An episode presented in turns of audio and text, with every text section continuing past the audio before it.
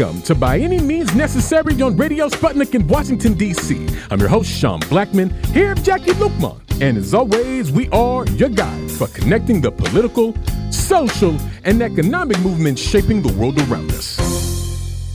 And today on By Any Means Necessary, we'll be talking about the Biden administration uh, sending more weapons to Ukraine also, going to be discussing how the U.S. is threatening a, a legal designation of genocide against Ethiopia and Eritrea, and a whole lot more. And as always, at 3:20 p.m. Eastern Standard Time, we'll be taking your calls. But before we can move on, Jackie, tell them what's on your mind.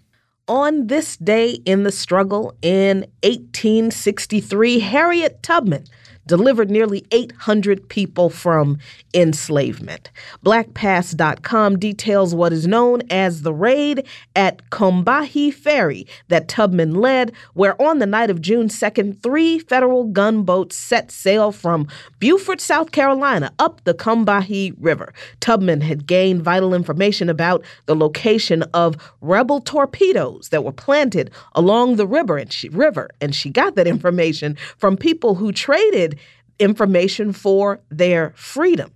Because of this information, Tubman was able to steer the Union ships away from any danger, and she led the ships to specific spots along the shore where fugitives from slavery were hiding and waiting to be rescued. That's right, Harriet Tubman helped nearly 800 formerly enslaved people escape their bondage in the middle of the Civil War. Oh, but that's not all, because while she was at it, she and the All African American 2nd Regiment of South Carolina destroyed millions of dollars worth of Confederate supplies in the first armed raid planned and led by a woman, a black woman, against Confederate forces, also destroying supply depot and plantations along the Combahee River. An article on the front page of the July 10th edition of the Commonwealth, a Boston newspaper uh, that was published in 1863, described the raid in glorious detail. It says during the night of June 2nd, 1863, Harriet and Colonel Montgomery, with a party of about 150 Negro troops and three gunboats, started up the Combahee River. Pickets located at stations near the mouth of the stream spotted the oncoming boats and dispatched word to the Confederate commander, Major Emanuel, located deeper inland at Green Pond. Every plantation on both sides of the river were aroused. The Union soldiers in small detachments raced from one plantation to another, creating a general devastation of the zone.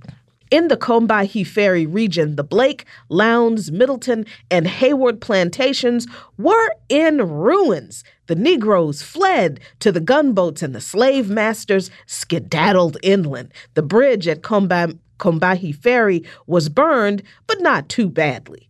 As the gunboats passed up the river, the Negroes left their work and took to the woods, for at first they were frightened. They came out to peer like startled deer, but scuttled away like the wind at the sound of the steam whistle. The word was passed along that these were, quote, Lincoln's gunboats come to set them free, end quote.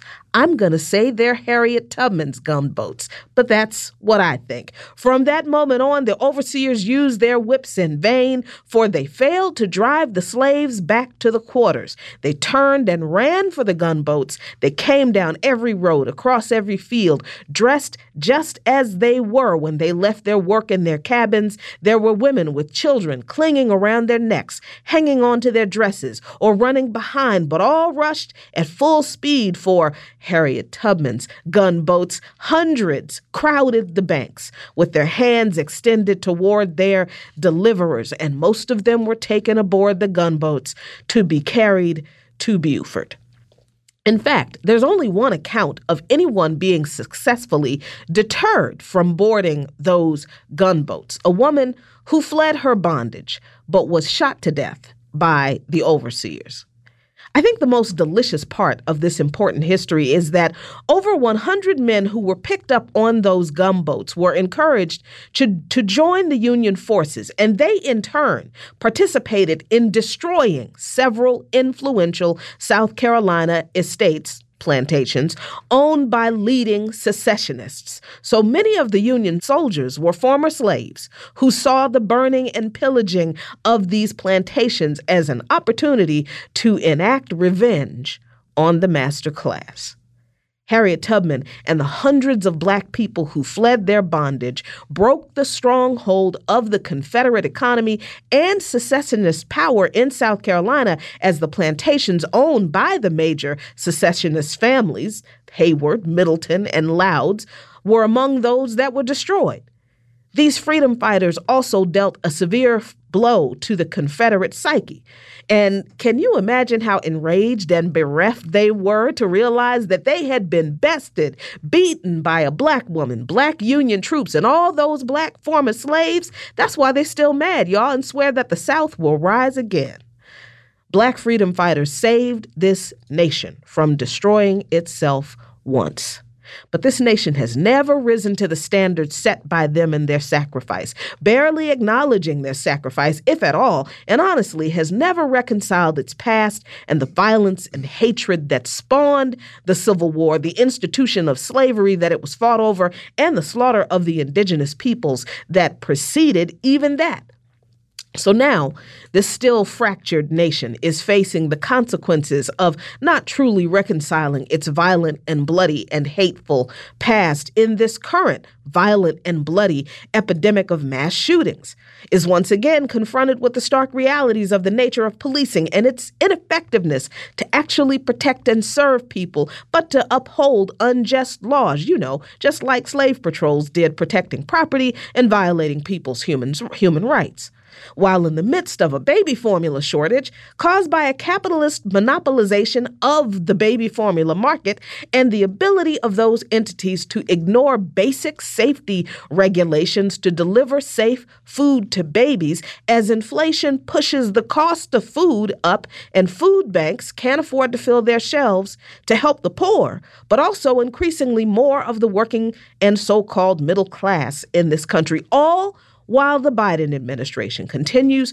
to throw obscene amounts of money and weapons at their proxy war in Ukraine, money that his administration continues to claim they just don't have for housing, health care, education, and, you know, to feed people. Once again, this nation is at war with itself, and it's still very much a war of the master class against the working class and poor. But I don't think you're going to get a Harriet Tubman figure to turn the tide of this war this time. This time, we'd all better be Harriet Tubman and the 2nd Regiment of South Carolina and all those who fled their plantations. We need to be all of them and turn around and take down the master class we're fighting against. Follow LuqNation on patreon.com slash Nation for lots of great content. And those are today's talking points, and you are listening to By Any Means Necessary on Radio Sputnik in Washington, D.C. I'm your host, Sean Blackmon, here with Jacquie Luqman, and as always, we're your guide for connecting the political, social, and economic movements shaping the world around us. And we're going to keep the movement moving on as they say. We're now happy to be joined by journalist and author Daniel Lazare. Daniel, thanks so much for joining us. Thank you for having me. Absolutely. And Daniel, here recently, we've seen U.S. President Joe Biden uh, announce that they will be uh, delivering new advanced weapons uh, to Ukraine, uh, including a high mobility artillery rocket system, also known as uh, HIMARS, H I M I R S. And this would actually give Ukraine the ability to strike Russian targets uh, roughly 50 miles away. I mean, these are powerful satellite guided missiles. And Biden, uh, who also recently uh, visited a Lockheed Martin facility in Alabama, explained his thinking on this uh, in the New York Times on Tuesday, where he said, quote, we will continue providing Ukraine with advanced weaponry, including Javelin anti-tank missiles, Stinger anti-aircraft missiles, powerful artillery and precision rocket systems, radars, unmanned aerial vehicles, Mi 17 helicopters, and ammunition. Now, uh, of course, you know, uh, uh Russia has been uh, pretty critical of uh, the U.S. in its providing of weapons and resources to Ukraine. And many have seen this ongoing support as a kind of shot across the bow, if you will, at Russia that could very well signal an escalation of tensions between Russia and U.S. And Biden addressed this as well, uh, saying, quote, we do not seek a war between NATO and Russia. As much as I disagree with Mr. Putin and find his actions an outrage, the United States will not try to bring about his ouster in Moscow. So long as the United States, uh, as our allies, are not attacked, we will not be directly engaged in this conflict either by sending American troops to fight in Ukraine or by attacking Russian forces. Now, I got to say, it's interesting that he says that the U.S. doesn't want to bring about Putin's ouster, because just in late March, um, uh, Putin, I mean, uh, uh, Biden gave a speech in Warsaw, Poland, where he was speaking of Putin and literally said, "quote For God's sakes, this man cannot remain in power." But I mean, be that as it may, Daniel, I'm definitely wondering sort of how you're considering uh, uh, not only the ongoing delivery of weapons from the U.S. to Ukraine, but what it could mean that uh, this advanced weaponry is making its way there now. Yeah, yeah. I mean, I mean, I think we're entering the most dangerous part of the war, uh, and the reason is that the Russians are winning. Uh, their their artillery offensive in the Donbass is having a devastating effect. Um, uh, the, uh, the, the Ukrainians are reeling under the impact. Uh, there are growing reports of mutinies by Ukrainian troops um, who uh, who you know who don't you know don't see why they have to carry out senseless orders that you know that essentially will send them to to their grave. Um, so the war is uh, the war is going very badly for the U.S. Um, and, and, this is what's so dangerous because um, because Biden assumed at the very start that a combination of economic um, sanctions and uh, and weapons shipments would be enough to to you know to push the Russians back to uh, to quote liberate those territories that Russia had seized and allow uh, the the Kiev government to uh, to prevail. But now this strategy is failing. So the question is, what does the U.S. do next? Does it up the ante? Does it deliver ever more powerful weapons? Um, is will there be a, a, a essentially um, a an unstoppable movement to intervene militarily? Uh, no one knows, but the, the the worse the war goes for the for the U.S. and its allies, the greater those those temptations will be. Um, so I think it's uh, I think it's we're heading into a really perilous stage in this whole conflict. Yeah, particularly since this particular rocket system, this HIMARS system, is designed to strike targets from 50 miles away. This sounds to me like not just uh, being able to use this rocket system against uh, Russian targets in Ukraine, but it sounds to me as if this could potentially be used to strike targets in Russia from Ukraine. And I'm wondering if you are seeing that particular threat uh, as as an issue with this uh, new delivery of weapon system as well. Oh, totally, totally. Yeah, it's really it's it's very dangerous. It's an, it's an escalation, and allows the Ukraine to bring the war to Russia. Um, and uh, you know, and you know, and and obviously obviously that's what the Ukraine wants to do. I mean, it, obviously wants to take revenge for the Russian invasion. It wants to uh, it wants to punish Putin. It wants to want to go on the offensive. Um, but whether or not that's understandable, the results are all too predictable. Uh, the more the war widens, the, the more the war widens, the more the war will widen and the more the West will be drawn in. And and and believe me, the last thing you want is a broader Ukrainian war because that that essentially will uh, will mean a, a second 1914 at best. By the way, at worst it could mean a thermonuclear exchange. But uh, it's just getting it's getting very dangerous, and I think people should realize uh, you know, you know what the risks are here. Yeah, definitely. And I think that that goes to really the, the first statement you made in our conversation, Daniel, because you, you started by saying that we've entered a new, more dangerous phase of this conflict because Russia is winning. And what's wild about that is that even though the U.S. seems to be aware of that, uh, what we're told both from the government and the mainstream media is completely different. We, we continue to hear about um, basically that Russia is taking this drum, this drubbing, and uh, militarily they can't, you know, measure up and things like this. But the reality on the ground seems to be quite different. And actually, I almost feel like lately we, we may have seen uh, one or two mainstream uh, platforms actually acknowledge that Russia is, uh, uh, you know, making more progress there in the conflict than they previously thought. So it's like we're being told, sort of, frankly, an outright lie on one hand about what's happening uh, in Ukraine and how Russia is faring in it, while on the other side, uh, the U.S. and the West are pushing seemingly to uh, uh have this war go on for uh, as long as possible, precisely because they're not able to decis- decisively defeat Russia. And so, what it reveals to me, honestly, Daniel, is something that people have been saying from the very beginning of this conflict, and that is the fact that the U.S. is absolutely uh, willing to fight Russia down to the last Ukrainian, and uh, giving this uh, uh escalation uh, uh, that you know continues to seem to be the case. I mean, U.S. policy is really hitting a, a huge roadblock here.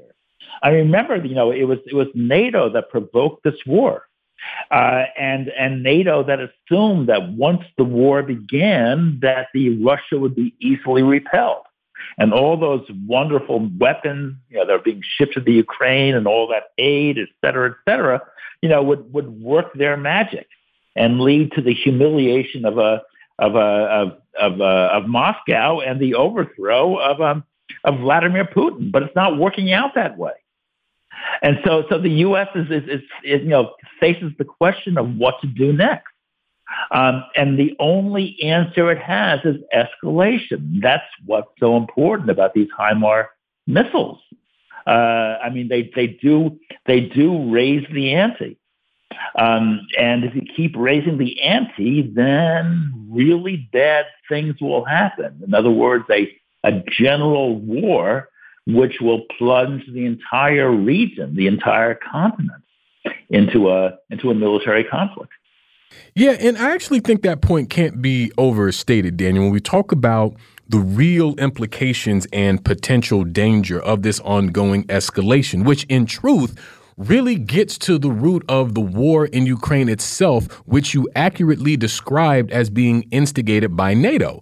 And that uh, uh, potential is an open conflict between the United States and Russia, two nuclear armed powers that could have, I mean, you know, just, I don't even know, uh, catastrophic is the word I'm looking for. There will be catastrophic uh, potentially impacts for humanity, the whole of Earth, if it comes to that. But this is what has been steadfastly and consistently concealed from uh, the American people who, you know, have been given just just completely, you know, narrow, decontextualized version of what's really happening with uh, the war in Ukraine, so that the U.S. government can continue basically doing uh, what it wants while pretending to uh, respect the sovereignty and self determination of Ukraine. And so there's a real insidious aspect to it uh, when we look at it, Daniel, to where Americans don't even seem to be aware of the very real danger that we're in at this moment. Yeah, yeah. I, I mean, in in uh, in June 1914, a, a Serbian nationalist uh, knocked over, you know, the uh, uh, Archduke Franz Ferdinand of the of the uh, Austro-Hungarian Empire, and and the result a month later, 31 days to be exact, was not merely World War One, but it really, since World War One really segued seamlessly into World War II, it was a the, the result was 40 years of catastrophic warfare, which you know the toll the toll is is, is impossible. It's, it's impossible to fathom what the toll was.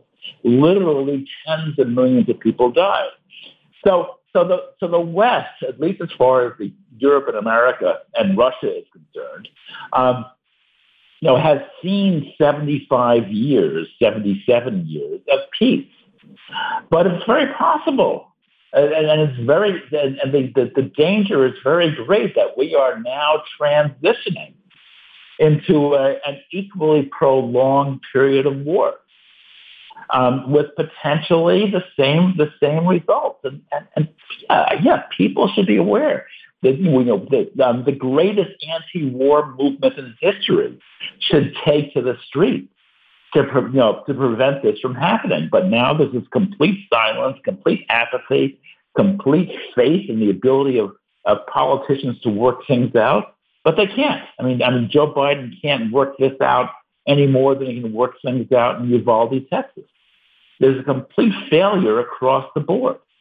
Mm, I think that's uh, that was a, a very uh, appropriate uh, uh, comparison there, particularly since it is the U.S. government and its allies that are stalling, uh, uh, scuttling any types of negotiations that the Ukrainian government under Volodymyr Zelensky that they even if he wanted to uh, uh, uh, negotiate with Russia, the U.S. government and, and their allies are not letting him do it. Do you think that even that will uh, uh, begin to uh, the cracks in that foundation will begin to to show? As I mean, I got to think that that Zelensky realizes that this is not a winning gambit for him or the Ukrainian people at all. Yeah, yeah. I mean, I mean, I mean, as I said, we're really are, we are really entering into the crunch. At a certain point, Zelensky's got to realize he's got to cut his losses and salvage what he can, because the but the, the Russian offensive is gaining strength, and I can't see how how Zelensky can turn the tide. So at some point, he's got to bite the bullet and enter enter into negotiations. But if he does, you know, he'll face a right-wing revolt by the Azov battalion, you know, who don't want to see, you know, their their dream of a of a Bandera-led Ukraine, you know, being ruined by some, you know, by some Jew from the uh, from the eastern part of the country. You know, the the, the possible, you know, the, the the possibilities are explosive there you know, so so we we really may be past the tipping point. I don't know. I mean, I'm certainly in favor of negotiations. I certainly am in favor of de-escalation. But something tells me that the you know that, that once an explosion begins, you can't put it back in. You know, you can't you can't you can't de de-explode the artillery shell. Uh, and so um, so uh, it, it seems that things are just like bursting out of control and. Uh, and the, the possibilities of, uh, of escalation are growing. Yeah, definitely. And I really, really agree with what you say about, um, you know, the need for the anti-war, anti-imperialist movement to really be on alert, uh, uh, to, you know, fill the streets and really fight back against this and to keep the U.S. from uh, pulling all of us into disaster. Well, we thank you so much, Daniel, for joining us today. We're going to leave it there and move to a break here on By Any Means Necessary on Radio Sputnik in Washington, D.C. We'll be right back. So please stay with us by any means necessary.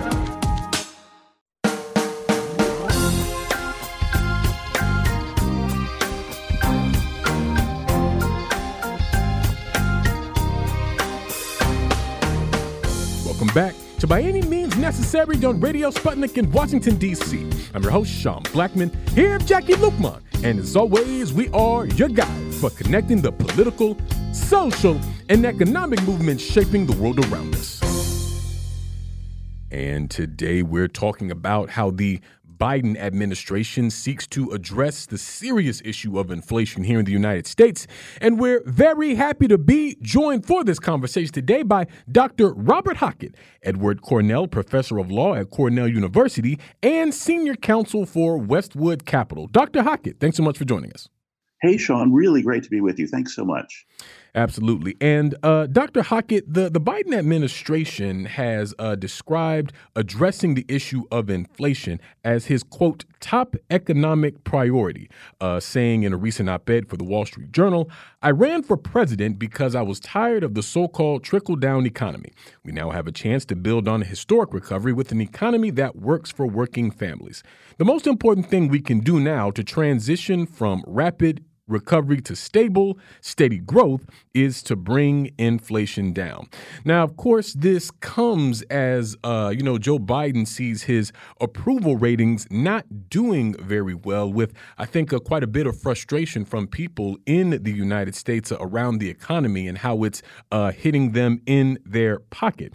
And so, I'm just sort of uh, generally curious uh, uh, how you're sort of seeing this whole deal and how you're sort of analyzing what Joe Biden is putting a, a forth here, Doctor, um, as he attempts to, you know, at least on the surface, to really get a handle on this thing. Yeah, so I think, uh, Sean, that um, he is, I think, a little bit better at thinking this stuff through than he is at articulating it. Um, it looks to me as though what's going on in the administration is that they're thinking of the inflation problem in sort of three pieces or three parts, right? There's a sort of short term volatility or price volatility problem that's sort of rooted in the war that's going on in Ukraine right now. There's a medium term supply chain problem in the sense that there's lots of backlog at various warehouses and there's still a lot of disruptions to sort of global transport of goods. Um, and then finally, there's a longer term problem, which has been going on for decades, which is that we've outsourced our productive capacity massively to various other jurisdictions worldwide where there are sort of basically less effective labor protections and lower wages. I think from everything I hear from those in the administration that they're basically addressing all three of those. I do wish that they would actually articulate it that way and sort of make that a little bit clearer uh, to people. Um, at the moment, though, uh, the message seems to be driven primarily by the sort of imperative of looking like they care. I think they do care, but if you make your principal object um, making yourself look like you care, that makes people a little bit more suspicious uh, than they have to be. You know, and I, I, I get that, you know, Biden may be thinking through this better than he is articulating it, which he's not been good at doing, I don't think, ever for a, at least for the past few years. But I do wonder about the effectiveness of this plan because it's it's supposed to be a three pronged approach uh, where you know the first thing he says they they want to do is to uh, call on Congress to pass clean energy, clean energy tax credits uh, and investments, and then demand that lawmakers take up uh, his plan to make housing more affordable, reduce the price of prescription drugs, and work to lower the cost of child and elder care. And then he talks about reducing the federal deficit. And, and I'm, I'm not saying that these are not good things. Certainly, there are things that should be done. But I think that in the in the context of all of the money that is always given to the Department of, of Defense and that is particularly being thrown at Ukraine right now, couldn't this whole inflation problem be solved by just not funding so much war? I, I, I, think that's right. I mean, basically, the I mean, a, a, really important point and an underappreciated point. It seems to me hardly anybody seems to be talking about it. Right. In other words, a lot of folk, um, I think, are right to point to the war in Ukraine as causing a good bit of price volatility, at least in the short term right now.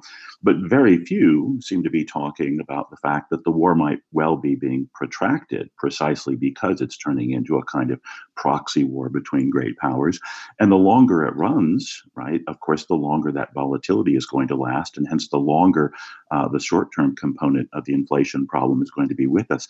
The other thing is, I do tend to think that um, if the administration were actually a little bit better at articulating the way it's viewing the problem and the requisite solutions, it might actually be more effective at pursuing them as well, right? Because a good part of thinking clearly is being able to speak clearly about what you're thinking, right? You're kind of, I think, clarifying your own thought processes as you sort of try to figure out ways to articulate those processes.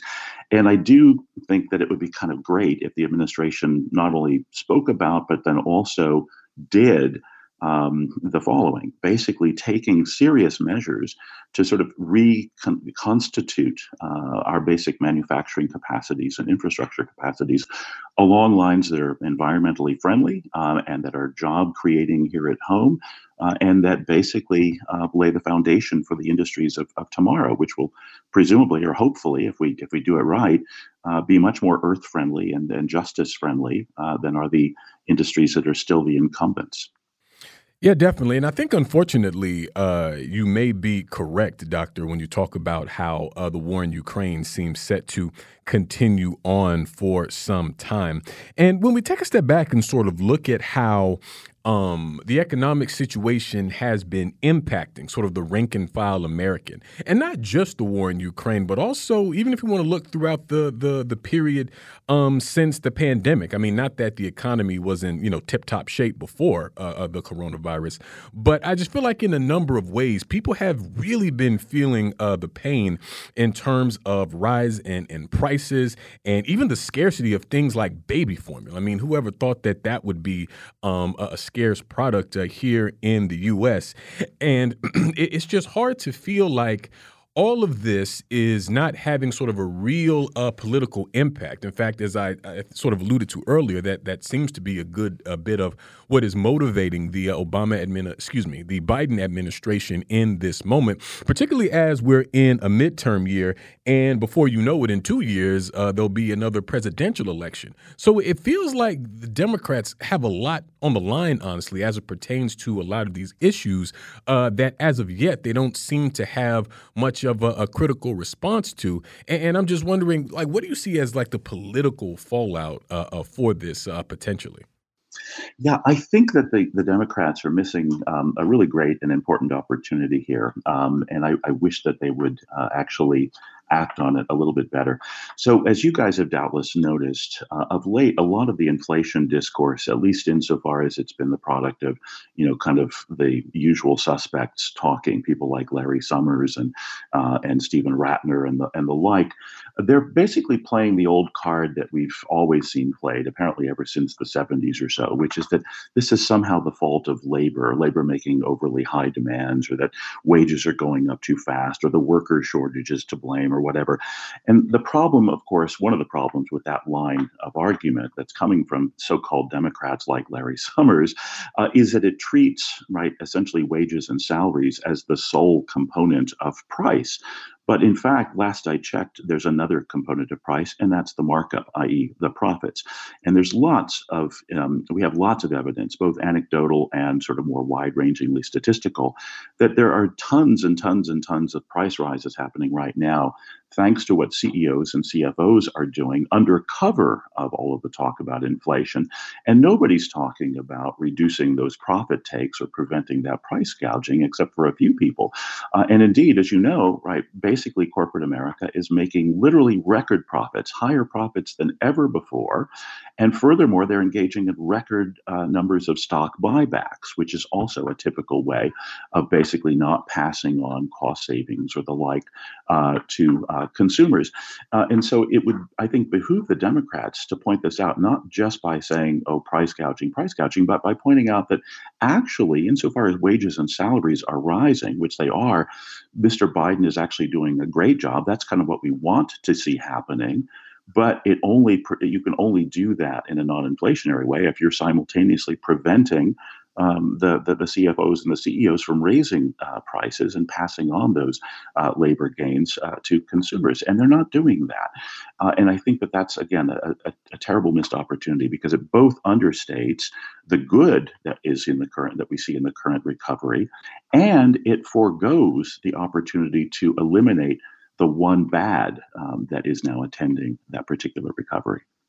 And you know, I'm wondering how you are also seeing uh, Janet Yellen's, uh, U.S. Uh, Treasury Secretary Janet Yellen's recent comments uh, Tuesday, where she said that she failed to anticipate how long high inflation would continue to plague American consumers uh, under the Biden administration. She actually said, I think I was wrong then about the path that inflation would take, probably one of the first times in certainly this administration and recent memory memory, I think, where you hear a, a politician of any stripe. Um, I guess it could be argued whether she is actually a politician or not, uh, but but a political appointee admit that they were wrong.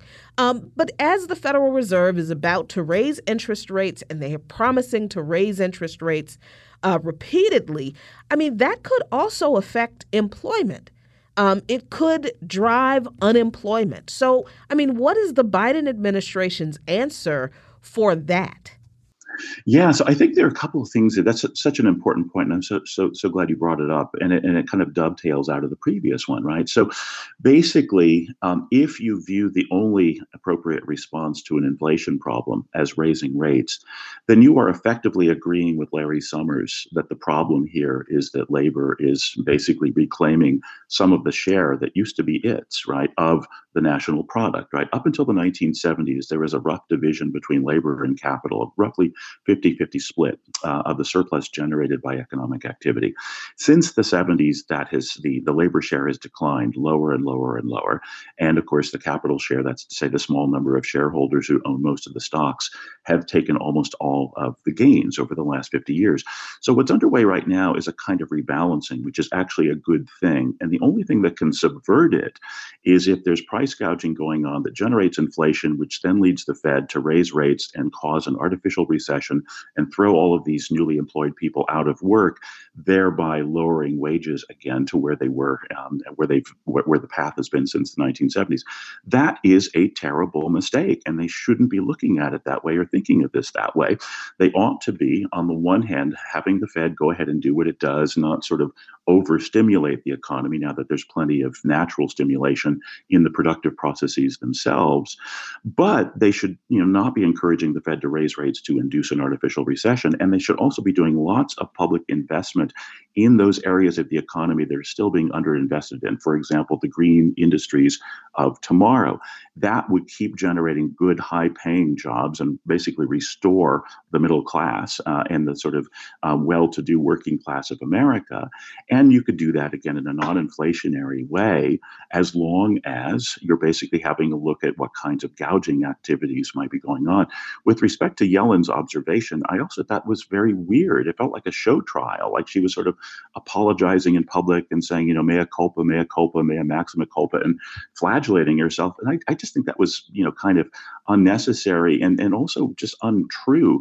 They never, the, the so called transitory people, the people who are saying, you know, they, call them team transitory now, who are saying that the inflation uh, pressures are transitory, were right. And I don't believe that they think that they were wrong. In other words, what they were saying was look, there have been severe supply constraints thanks to COVID, which basically reduced production on the one hand and also made it a lot harder to transport that which is produced on the other hand. And so they said once we get the supply chains restored and once we restore domestic production, which the Clintons and the Bushes basically hollowed out, then we'll have plenty more supply. So there won't be too much money chasing too few goods because there will be more goods. That's what they said all along. And that's what Yellen should be saying now. This seems to be this kind of weird, sort of ritualistic, I'm sorry, I'm sorry, seems to have been formulated for public consumption to make Larry Summers stop attacking her or something. And I don't think they should do that. They should simply attack Larry Summers instead because he's wrong. Definitely. Well, we thank you so much, Dr. Hockett, for joining us today. We're going to leave it there and move to a break here on By Any Means Necessary on Radio Sputnik in Washington, D.C. We'll be right back, so please stay with us. By any means necessary.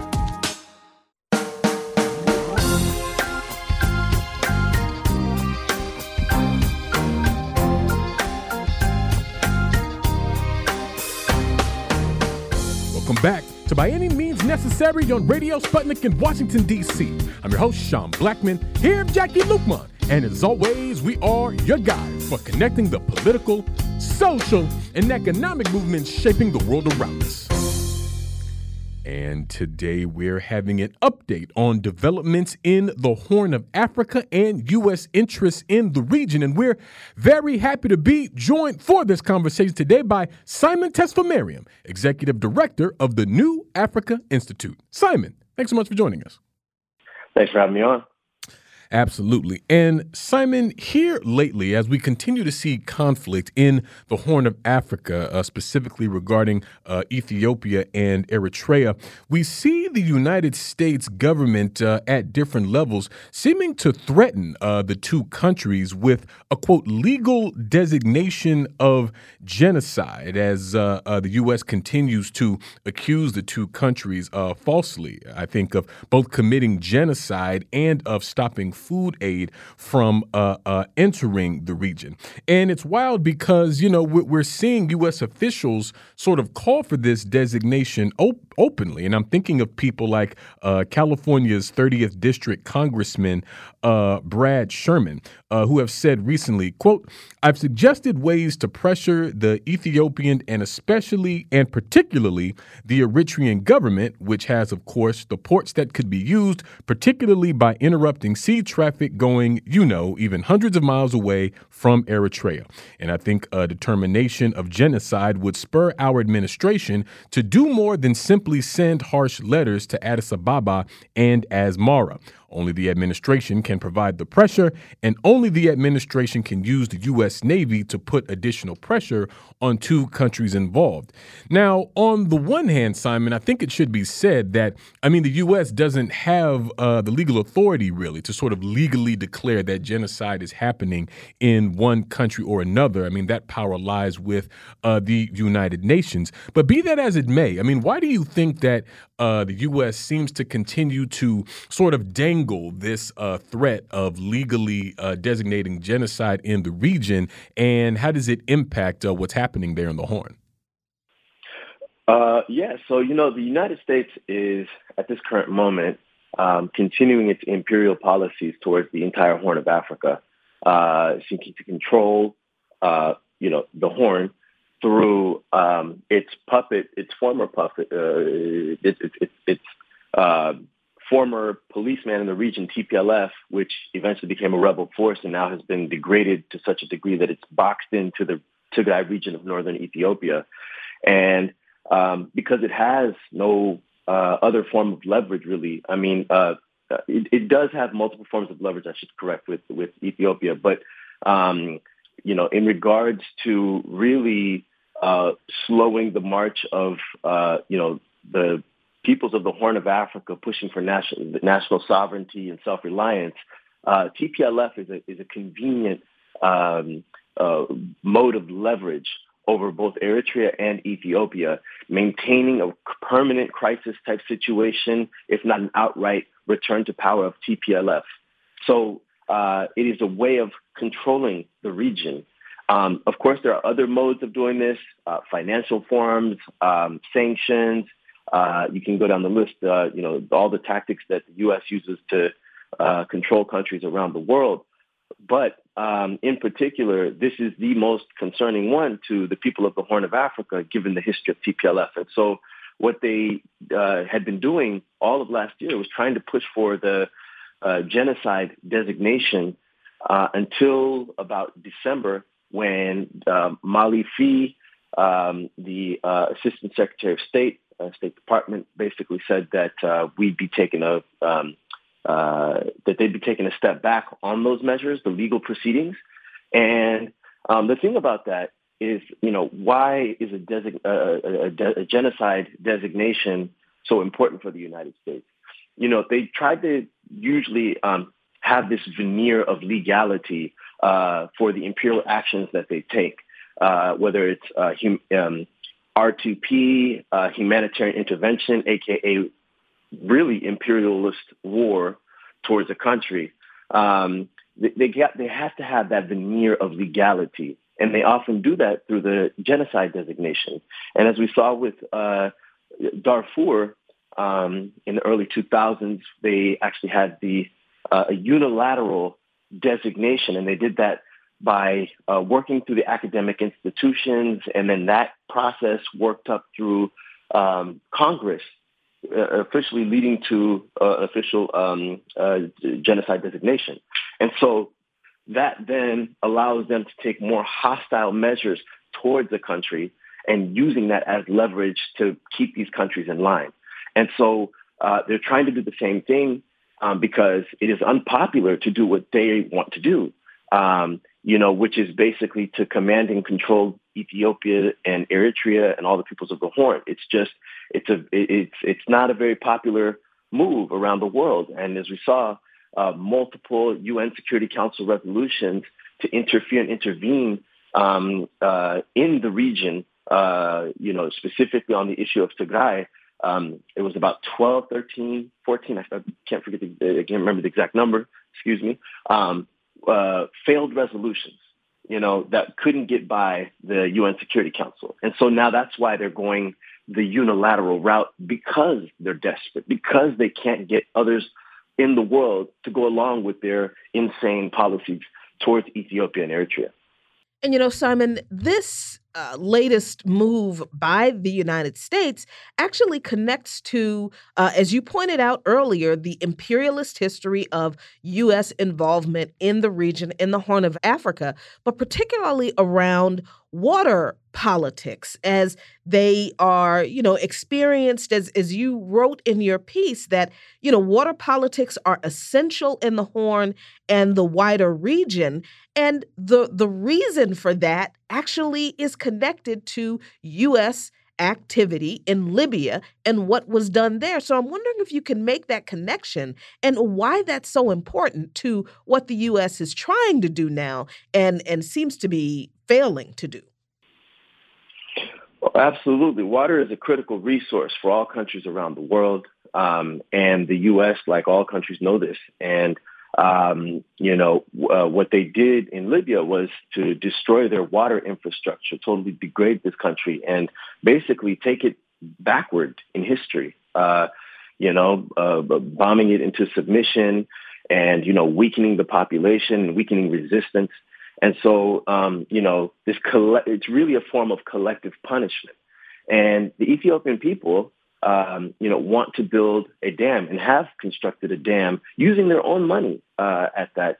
Um, you know, many Ethiopians contributed to, to the building of this dam.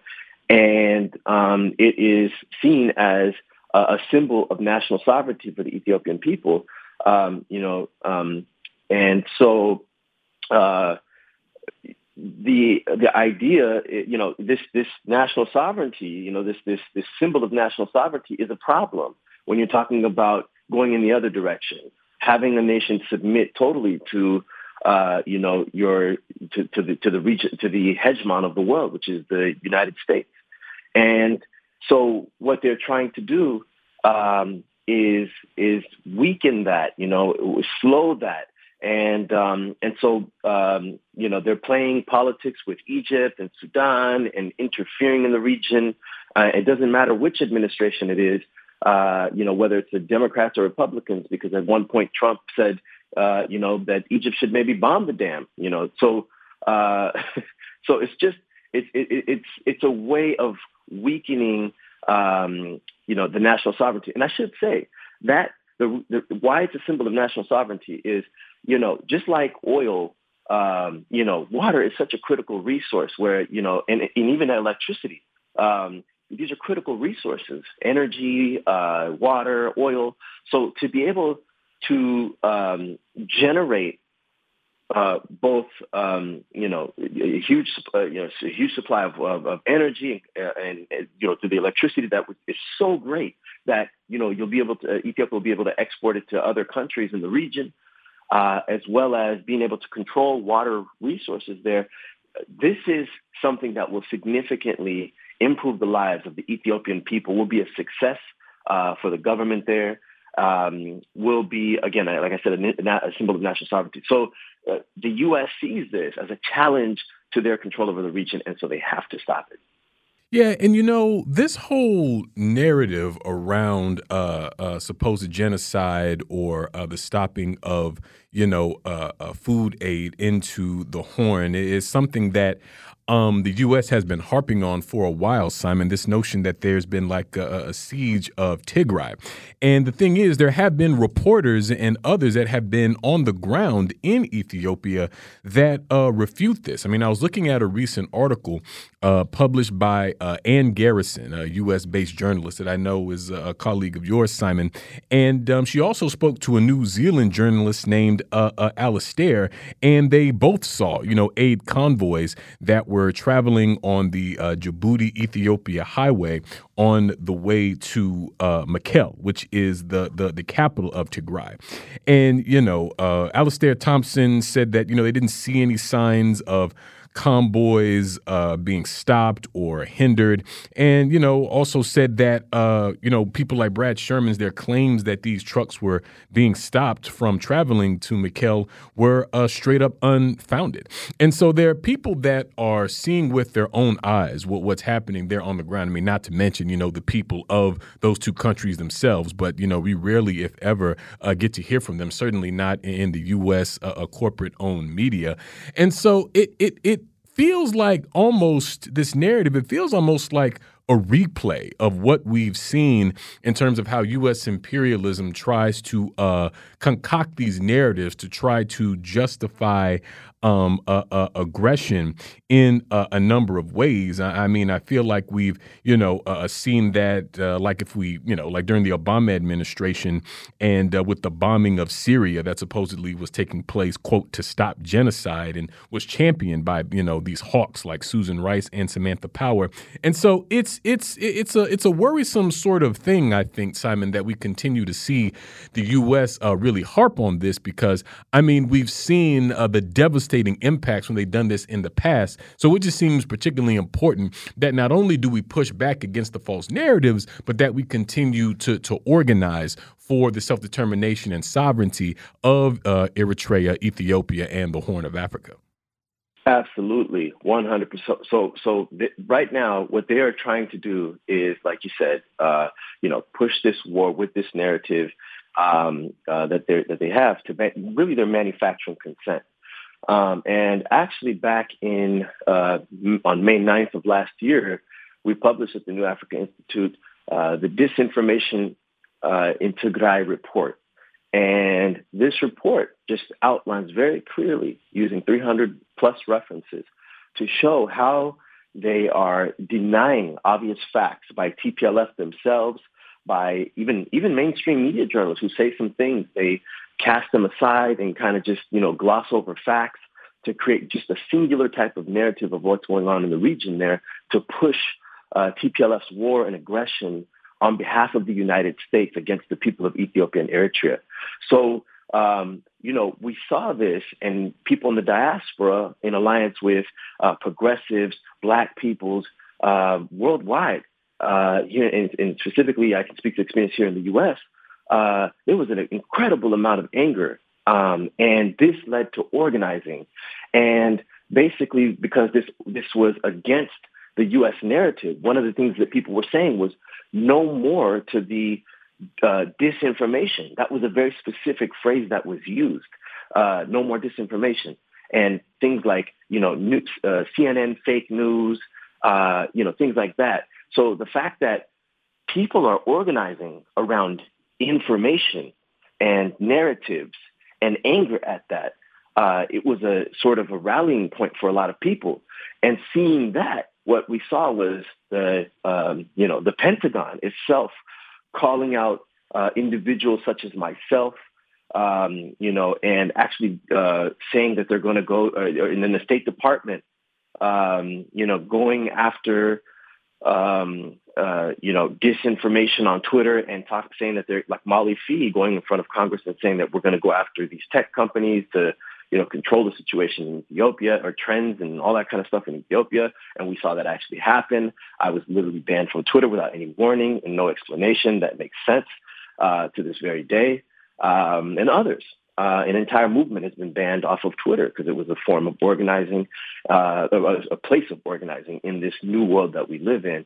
And so, um, and now disinformation is being uh, targeted with multiple bills in Congress And in fact, one of the bills, uh, Senate Bill 3199, specifically says they're going after people in the diaspora um, uh, who are pushing anti-American sentiment. Uh, imagine that. You know, in a time when we have, uh, you know, this board of this disinformation board being created and people calling it the Ministry of Truth and, you know, so unpopular that it, you know, it has to uh, disappear, you know, after a few days.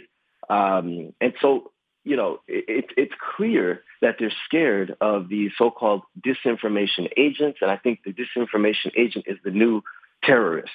You know, when, Bush was calling a terrorist, now Biden is calling a disinformation agent. And how long before would they send us to Guantanamo for simply telling the truth, simply presenting facts and changing a narrative? Um, but they don't understand that the, the world has changed. You just can't put the you know the the, the cat in the bag, and uh, you know th- th- it's just we, we we're in a, we're in a time when um, you know everybody can share information anytime, anywhere, and they think they can control all of that, and that's insane. So to me, um, they're not going to stop the march of the people. The anger is growing. They can pretend like they're, you know, they, they, they, there's this, this lull in um, what's going on in the Horn at the current moment between TPLF and the entire uh, people of the Horn because of uh, you know the U.S. basically the U.S. making the threats against Ethiopia.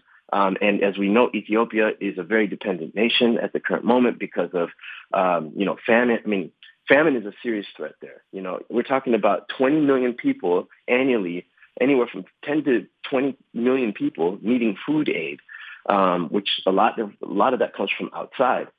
Um, you're talking about uh, three billion in revenue coming from Ethiopian Airlines, which could potentially be the target of sanctions, as Cameron Hudson of the CIA said.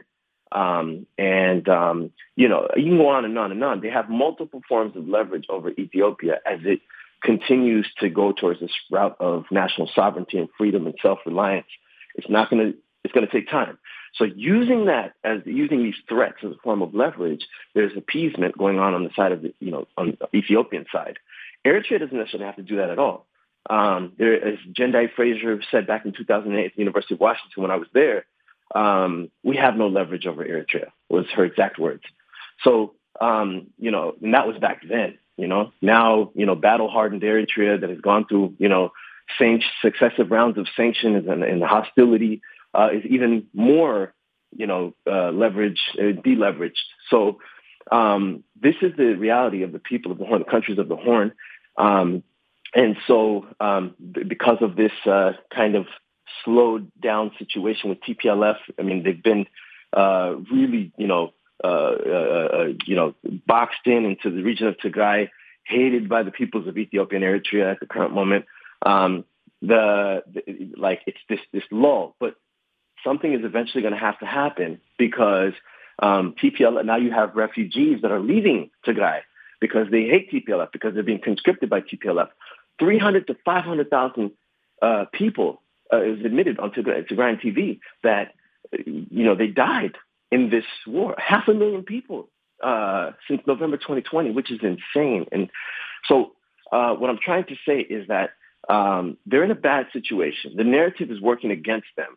Um, and they're trying everything in their power to, um, you know, use this as a form of leverage to stop the march of the peoples of the Horn of Africa towards uh, sovereignty, self-reliance, dignity, self-respect, um, control of their destinies and the lives of, of, of their people. So uh, anyway, um, I, I, think this is what's currently going on, and, and people have to uh, get ready to continue organizing and continue challenging the narratives that they're pushing.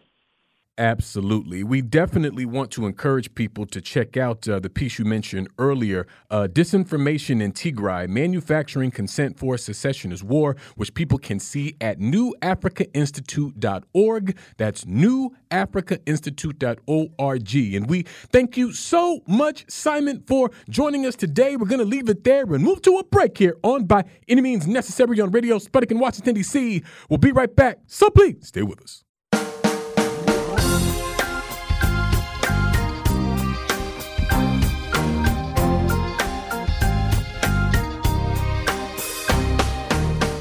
Welcome back to By Any Means Necessary on Radio Sputnik in Washington, D.C. I'm your host, Sean Blackmon, here with Jacquie Luqman. And as always, we are your guide for connecting the political, social, and economic movements shaping the world around us. Oh, yes, we're here. We're back. Top of the hour. It is Thursday, June 2nd, 2022. And of course, in 20 minutes, you'll be able to Give us a call here by any means necessary to give us your thoughts, ideas, questions, or concerns about anything you've heard on the show today, anything at all relevant happening on this earth. We want to hear from you. But that's not the only way that folks can get in touch with us here on the show. And if you would, please, Jacquie, let the folks know how they can holler at us. That's right, Sean. There are so many ways for our allies, accomplices, and comrades, that's y'all, to reach out and touch us at by any means necessary. Here in Washington, D.C., you can do that by calling us at 20 202 521 1320. That's 202 521 1320 at 3:20 p.m. Eastern today. But you can also listen to our shows at SputnikNews.com slash radio. Click on the plus sign and type in by any means necessary. You can also listen to us on Sputnik.mave, that's M-A-V-E dot digital. You can listen to us live on your radio dial at 105.5 FM and 1390 AM in the Washington, D.C. area from 2 to 4 p.m. Eastern Time each weekday. And we are streaming for your viewing pleasure live right now on Rumble. Rumble.com slash C slash BAM necessary. The chat is live. And remember, friends, at 3.20 p.m. Eastern today, you can call us at 202-521-1320. That's 202-521-1320. But wherever you are in this world and however you do it, we want to hear from you. We most certainly do. We most certainly do. And uh, at the top of the hour, a couple interesting points on uh, pop culture here. You know, The Wire actually debuted today 20 years ago. That's right. June 2nd, 2002, The Wire uh, debuted on HBO. Of course, it was a gritty sort of drama uh, based in Baltimore. I mean, introduce us to Idris Elba, Michael K. Williams, rest in peace. Also, a big role for uh, Michael B. Jordan, who's a pretty big star now, Wood Harris in there really good show. I was telling Jacquie off air that you know I really liked the the, the first season. Kind of hard for me to get into some of the the subsequent seasons. Also, for you Star Wars fans, you'll be happy to know that James Earl Jones will be reprising his role as Darth Vader in the Obi Wan Kenobi show, which I believe is an exclusive to uh, Disney Plus, as Disney owns uh, uh, the rights to the Star Wars stuff. Uh, looks like he'll be in the third episode of Obi Wan Kenobi, and he will be voicing it. I he won't be like you know physically there. You know, James Earl Jones is ninety one years old. That's wild. I did not realize he was ninety one. But I, am gonna finally get back into Star Wars. I'm gonna watch that just for him because I, I've, I've I'm all Star Wars out. Yeah, and I mean he's he's lived long enough to reprise some of his. uh Now that I'm thinking about it, at least three of his biggest roles because he's doing uh uh Darth Vader. He reprised his role as King Jaffe Joffer in the Coming to America sequel, which I mean I haven't seen it. I don't I don't know. I, I'm not in a rush. Like like you know, if it ain't broke, don't fix it. You feel me? And and he also I was just thinking about he reprised his role as Mufasa in the live action Lion King joint. Remember? Oh, I did not realize. That's oh, right. Okay. That's right. Okay. So you know, you you know, people talk about my voice, but James Earl Jones, that's that's a voice. That that is the voice. Yeah. Uh, so be that as it may, we are very happy to be joined for the hour today by the good doctor, Charisse Burden Stelly, Assistant Professor of Africana Studies and Political Science at Carleton College, visiting scholar with the Race and Capitalism Project at the University of Chicago, and co editor of the book Organized Fight Win Black Communist Women's Political Writing. Dr. Burden Stelly, thanks so much for joining us today. Thank you so much for having me. And I think you should see the second coming uh coming to America. It's not for it, it's funny, it's problematic, but the first one was too, but I think you should see it. yeah, well, okay. I, will give it a shot. I'll give it a shot. Your recommend- recommendation. And correct me if I'm wrong, Dr. Burden Stelly. I, I, was reading your introduction, but I believe um, there's been an update. Aren't you moving to a new position here soon? I sure am. Um, starting August 13th, I will be an associate professor of African American studies at Wayne State University. Well, congratulations to you and the students at Wayne State who will undoubtedly benefit from your tutelage.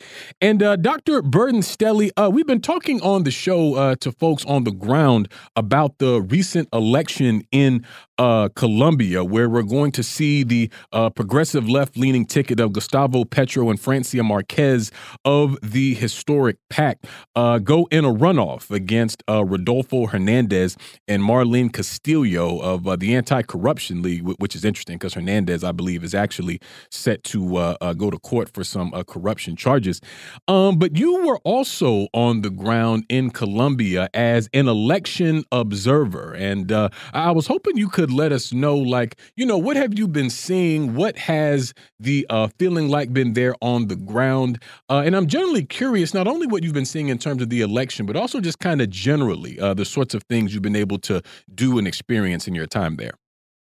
Sure. Yeah. So, um, you know, I want to give a huge shout out to uh, the organization Afro Resistance, as well as GGJ, the Grassroots uh, Global Justice Network, who organized a real, actually historic uh, delegation for the um, election observations. Um, it was all women of color, and primarily black women, which is the first delegation of its kind to to be on the ground in, in Colombia to um, observe, to be sort of outside observers for the elections on May 29th. Um, and prior to the elections, we, uh, you know, had the good fortune to meet with some um, grassroots organizations and in Colombia, primarily Black women's um, and Black queer organizations, um, to get you know their sense of things and um, you know to, to gain some insight in terms of the types of organizing and you know the struggles for self determination that were uh, happening on the ground there. And so uh, over and we were based in Cali and in Buenaventura, which are um, some of the the locations with the highest population of of Afro descendant Colombians, and overwhelmingly. Um, this population was absolutely um, excited and um, um, galvanized by um, the campaign of of Petro and Francia, primarily because of Francia. Francia is a, a very sort of important um, and unique candidate, not just because she's a Black woman, but because she has a long history of being a grassroots organizer. Um, um, she's very much rooted in the community, and, and it was her vice presidency that was able to galvanize um, persons who had not voted before, um, a section of workers, and of of um, uh, African, you know, Afro descendants in Colombia to um, to bring them to to Petro's campaign, and he had he had run previously, um, but but his showing in this particular election was stronger, not least because of having um, Francia on the ticket. And so, um, in terms of um, the the day of the elections, it was interesting. I was um, in in Buenaventura, and our delegation went to eleven different sites, and what are sort of um, on the ground. Um, the person from uh, who was sort of uh, guiding us around to these different elections let us know was that the turnout was actually quite low. That um, she was saying that in um, regional and local elections, um, the streets will be crowded, the lines will be around the block um, and people are you know are very sort of engaged um, politically in the local elections but that for for the presidential election because of the polarized nature because of some of the after effects of of covid and also because of widespread intimidation um, the turnouts were not as high. So for example at each of the polling sites what they do is they will post um, a list of the persons who are eligible to vote at that site um, on on the outside of the door. That's actually one of the sort of requirements of um, of uh, of voting, right, or of the of the the at, at the polling sites. But what she was telling us is that some of the paramilitary forces would have lists of names of people who are voting at different sites um, to intimidate them and to and if they would go to vote, they would be subjected to particular forms um, of violence. And mind you, this is pretty important because uh, Buenaventura is as one um, one of the organizers, the on the ground organizers, explained, Buenaventura is the laboratory for the violence and death that's applied to other Black people throughout uh, Colombia. So, for example, between t- 2022 alone, more than 3,000 uh, people, and that's a conservative estimate, um, were murdered in Buenaventura, which is a city of 400,000. And so, Um, and for me, that intimidation or the, you know, was palpable because I was very jarred uh, by the huge military and police presence. The military was very prevalent in the more rural areas that we visited, whereas the the policia was were more um, present in the sort of the central and the more urbanized areas. But you know, it was um, there were a lot of them, and and the the police had sort of sidearms. But the military, they were carrying large weapons like AK 47s. And so I can see how that be intimidating. Likewise, when we were having a conversation um, at one of the polls in one of the rural areas, there was a military, a soldier who was all up on us, like right up on us in ter- as one of those sort of local leaders was um, having a conversation and explaining what the the political and material conditions were in that area. Um, he was like right over my shoulder, gun touching me basically, and so um, so it seems that, you know, intimidation um, was a big factor. But despite all of this, it seemed to me that the Afro um, Colombian populations that we engaged with were very much in support of, of Petro and, and Francia. And even when we were talking to people outside of the polls, they wouldn't say, you know, because of uh, a fear, they wouldn't say names, but they would say words like cambio, um, you know, change to reference, you know, that Colombia needs a change, and to them, the Pacto Histórico is is what what represented um, um that reality. So, yeah, you know that that is really important to understand the the the conditions that people in Colombia are going to the polls under because this is not just like a new thing. This says this this violence has carried over from the massive uh, protests that were sparked in uh, Buenaventura uh, against the government uh, a few years ago. So, can can you give people an an idea of how that history connects to this this current campaign, the, the you know the historic uh, pact, and why it's so important to for the historic pact to win, to give people the change that they were fighting for, literally fighting for in the streets, holding Buenaventura for 22 days against everything uh, Ivan Duque could throw at them. Yeah, so so Buenaventura is really important because it's a port city, and so I think it was, it was either in 2019 or 2020. It was there was a a, um, a historic strike that, as you said, held the city for 22 uh, 22 days, and there was massive violence against this population um, because of the strategic importance of of Buenaventura as a port city, and so people were blocking the bridge. Now there's this. Um, so with Buenaventura, there's like the isla, the island area, and then there's the mainland area, and there's only one kind of very narrow bridge that connects these two sections. And so what uh, organizers and protesters would do would, would be to block this bridge and also to use their boats to block um, um, ships from docking and basically disrupting commerce. And so, of course, these um, these protesters and strikers were subjected to extraordinary violence, right, from the police and the military, being um, murdered, um, shot down, disappeared, and, and intimidated in a number of ways. But um, part of what they're protesting is that even after the peace accords of 2016, their material conditions have not necessarily changed, and they're still being suggested to um, excuse me, subjected to the violence and terrorism of of, um, of paramilitary organizations. Um, their economic conditions have not changed. Um, you know, and again, this is an area that is primarily um, Afro Colombians, and as is the case often with with Black people throughout the African diaspora. Um, violence and dispossession is legitimated against these populations. Another thing that's happening is that um, they're being because um, these populations are on some of the the best land, right? They have um, and and have sort of control over particular land that corporations want to turn into um, high-rise hotels that corporations want to um, dispossess them of there are legal legal means that are being used to disallow them from um, to, to dispossess them from the land and, and, and to disallow them to stay there so one example is that near the ports, you know, there's these huge containers, um, obviously that are full of goods. And so what happens is that the these containers would just be dropped from cranes and they produce vibrations that are so intense that they were causing the houses around those areas to crack right to be um, to have structural damage because of of the huge vibrations and so what happens what the government did was disallow them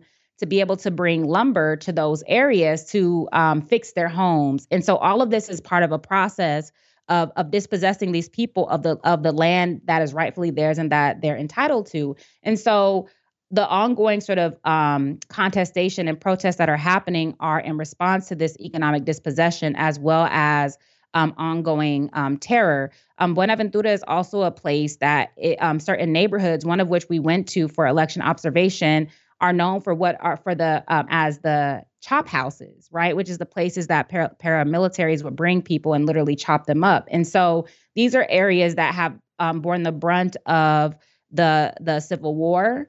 Um, and they continue to be um, economically dispossessed. And so, so their support for and excitement about um, Petro in Francia or the Pacto Histórico is precisely to ameliorate some of these conditions. But I will say that they were very clear that getting these people in office, they understand very clearly that this is not magically going to change their conditions. But what it will, what it has allowed is for organize um, grassroots organizing and for um, some hope that at least these sort of very intensified and entrenched forms of domination will will subside right but there unlike the US, where we seem to be very politically naive and backward and think that having the quote unquote lesser of, of two evils in office is somehow going to change the material conditions. They they have the idea they know that that would be just the beginning and not a sort of ending point. Yeah, and and on a similar note, Dr. Burden Stelly, I mean, uh, because you were talking about the different um, uh, uh, black organizations and, and how uh, those movements sort of operate in the community and deal with uh, these different um, uh, uh, contradictions. And I'm just wondering, you know, what does that organizing look like for them? You know, from what you were able, um, excuse me, able to see in terms of how you know they're grappling with all these sorts of things. Yeah, so we met with so we met with sort of representatives from from different organizations. Um, one, so so one is called Kikimbe. Um, Kikimbe is an organization that is for um, women who have been previously incarcerated, and it is meant to help them sort of get on their feet after that reality because not unlike you know in the united states folks who have been who are coming out of the prison industrial complex they're subjected to forms of discrimination where they can't find a job they're ostracized et cetera and so that organization um, is meant to help um, that that population of um, of people, and also as they're doing that that sort of organizing, they're also um, raising political um, consciousness. Another organization that we met with was called the um, Trans Empoder Arte Colectiva, which is a collection of queer and trans, Black queer and trans folks. And you know, this group expressed that in the broader sort of black grassroots movements they would be ostracized because of their you know their gender and sexuality. And then in other sort of trans organizations that are predominantly white obviously that would be marginalized because of race. And so this particular organization um, um, came together to challenge the discrimination against um, um, black queer people um, in order to sort of create a, a space of of healing because black trans people um are at the they you know they said quote the bottom of the bottom and need a lot of healing from um, um, the trauma that they have. And so this particular organization does this through like cultural work, like um, open mics and um, you know having um, other other types of of um, cultural programs that allow them to affirm their humanity. Um, they also talked about um, there was another organization, right, that was geared toward um, self determination, and so in making collective use of of of the territorial land that's collectively owned by Black and Indigenous folks, and the ways that you know they're protecting this land against dispossession, but also getting back to um, you know learning traditional languages and challenging forcible displacement and um, being able to hold on to that land and use it to um, to develop autonomous and, and self-determining self-determining ways of living and of protection. And so, um, you know, what was really interesting to me, and not to center the United States, but when I was hearing many of the the issues that were being raised, um, by young people, um, by um, queer and um, marginalized gendered folks is so much of the um, forms of dispossession and discrimination that they were experiencing were an intensified form of, of the same types of things that Black people experience here in the United States. And so, what it demanded is a broader America wide consciousness, not reducing America to the United States, but rather thinking about this concept of like Nuestras Americas and organizing around Black people throughout the Americas because right? The hugest population of black people outside of africa is in brazil and in south america and we need to take that seriously. And so for me um, as an african american who can be guilty of centering like us black understandings and experiences of, of blackness it helped me to open my eyes and see that these things are happening like continent wide right? They're happening throughout the americas and that we really need to um, um, challenge these different forms of of economic, political, and and and gender based um, dispossession collectively. Yeah. Definitely. We're going to move to our first break of the hour on that note here on By Any Means Necessary on Radio Sputnik in Washington, D.C. We'll be right back. So please stay with us. By any means necessary.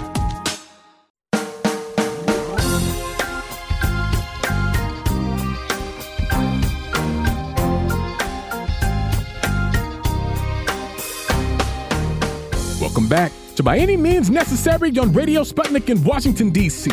I'm your host, Sean Blackmon, here with Jacquie Luqman. And as always, we are your guide for connecting the political, social, and economic movements shaping the world around us.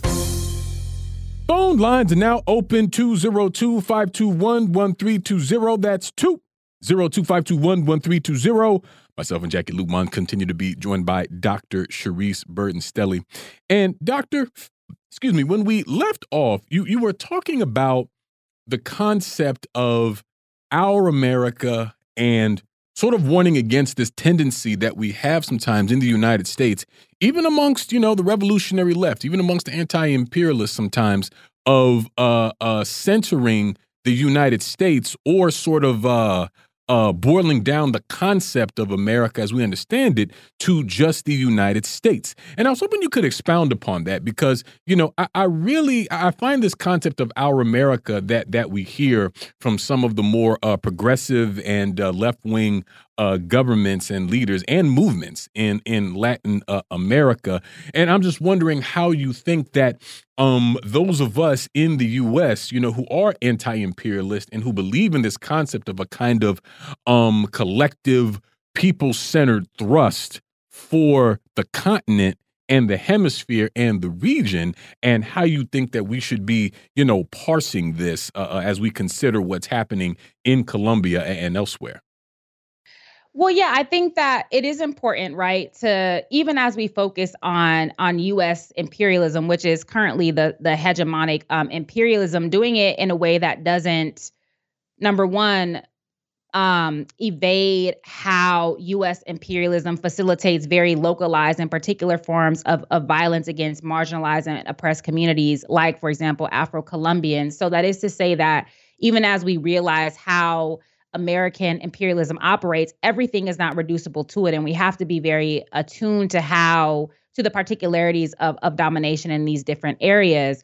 But the other thing I think is so in my organization, Black Alliance for Peace, we speak about um, we, you know, we build on, I think it was um, a, a 2016 or 2017 um, concept of, of Latin America as a zone of peace and insisting on um, um, Latin America as a zone of peace, and then spreading that concept um, outwardly to um, Africa, for example, into our own community, our own sort of um, um, internal, co- internally colonized communities in the United States means that you know we are attuned or we we organize for and agitate for forms of life beyond like warmongering, militarism um, um, you know, elite domination and and capitalist dispossession, which also for me means that we have to center we have to center um, black and indigenous folks and working people who bear the brunt of these forms of violence. And so um, that I think, and and that that the the forms of domination to which these these populations are subjected are very much linked, even as they have um, particular um, articulations. And so as opposed to under, understanding ourselves in the United States, for example, Black people in the United States as a minority, when we think across the Americas, we're actually a numerical majority, right? And that consciousness opens up the types of, you know, the types of, of issues that we take up and, and also what's possible. Um, we see, for example, the white supremacists and the white nationalists are organizing beyond borders. They, for example, closed ranks um, in Ukraine. Um, they're sharing, you know, they're sharing ideas, resources, um, weapons, et cetera. And so I think that um, racialized people across the, the Americas and working people across the Americas need to do um, the same thing. And again, it, it expands the the cartography of of struggle, so to speak, and it it gives us um, a broader conception of of how um, um, imperial domination is operating, and also what exactly needs to be done in order to combat it. And then Colombia is particularly important because, as as um, you know, Ajamu Baraka has put it, um, Colombia is really the the sort of Israel of Latin America. And then to to paraphrase Gerald Horne, sort of he he's talked about elsewhere that Texas and I would add Florida is to the United States what the United States is to the rest of the world. And one might argue that Colombia is to Latin America what the U.S. is to the to the rest of the world. That is to say, a, a right wing force. Um, that is where the the the School of the Americas is located. They are, I think, the only non-European partner of NATO. Um, um, they have a very close, uh, uh, Southcom has a very strong presence in Colombia. They're one of the largest receivers of military aid. And so all of that um, manifests in the, the real oppression and repression of, of the Colombian people and especially um, Black and Indigenous people. And so we can connect that to the way that the police operate in the United States, for example, as an occupying force, and we can we can link the sort of militarizing of Colombia to the attack the attacks on, for example, Venezuela, on Nicaragua, on Cuba, and really think. Um, and then you know, there's the whole other wing of this sort of um, summit of the Americas that uh, more and more um, countries are boycotting because it is basically a way for the U.S. to assert its continue to assert its hegemony over Latin America and the Caribbean. And so, anyway, all, this idea of Nuestra America helps us to bring all of these things into a single focus and to strategize about how to to organize against, um, you know, ongoing imperialism. But more than that, to think through like how do we build a world beyond these particular structures, right?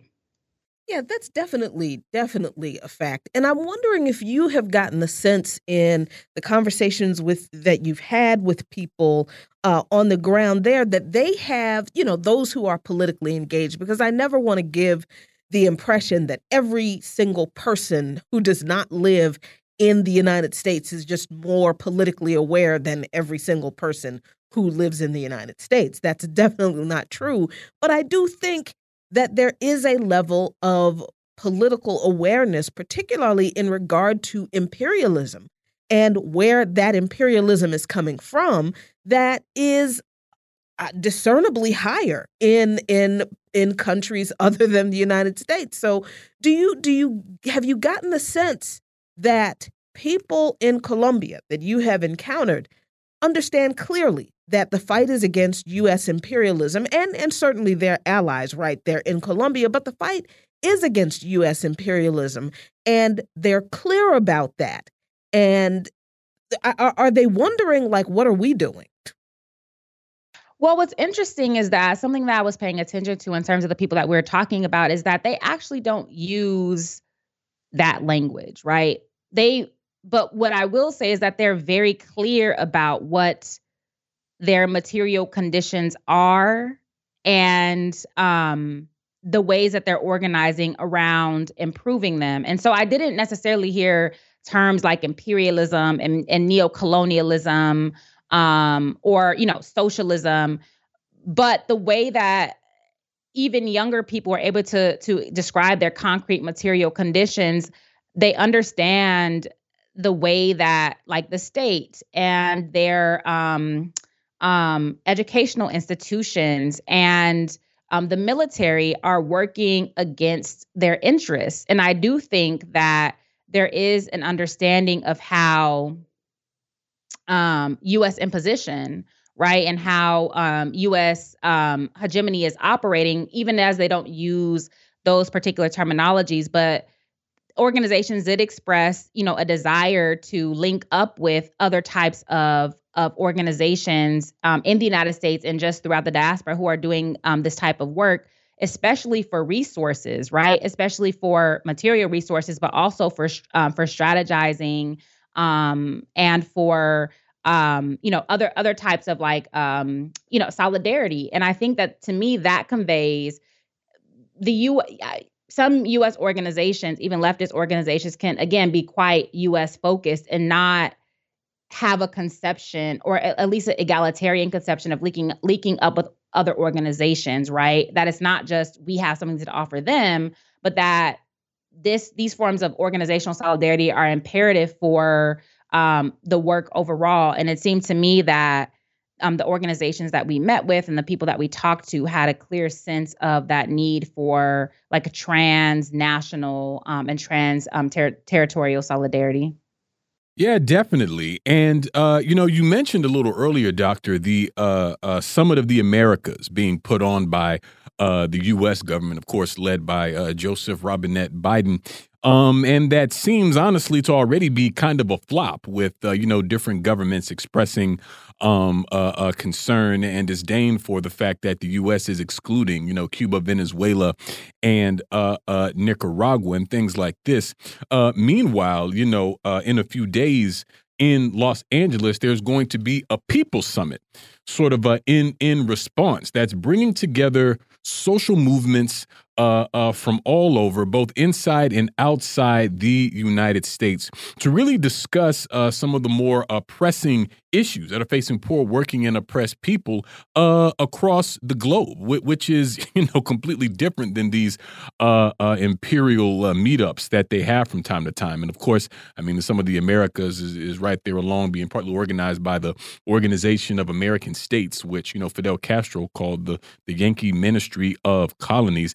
And so you know I think it's important that we sort of have these kind of uh, uh, uh, people summits, if you will, or really have these alternative events. You know, not you know for the sake of being contrarian, but you know towards the end of actually uh, uh, building.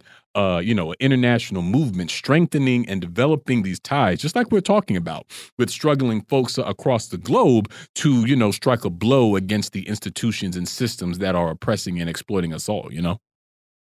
Absolutely, yes. And so I will be um, at the uh, the People Summit, and and I think a few days before the People Summit, there's an anti-imperialist summit that's also happening in um, in Los Angeles, and I do think that these formations are very very important. These sort of grassroots, um, people-centered formations that are meant to challenge um, the OAS, right? Southcom, um, you know, the core group um, all of these these entities that are dominated by the United States and that are ultimate um, ultimately geared toward um, repressing or erasing any alternative to um, U.S. domination and hegemony and, and capitalist exploitation.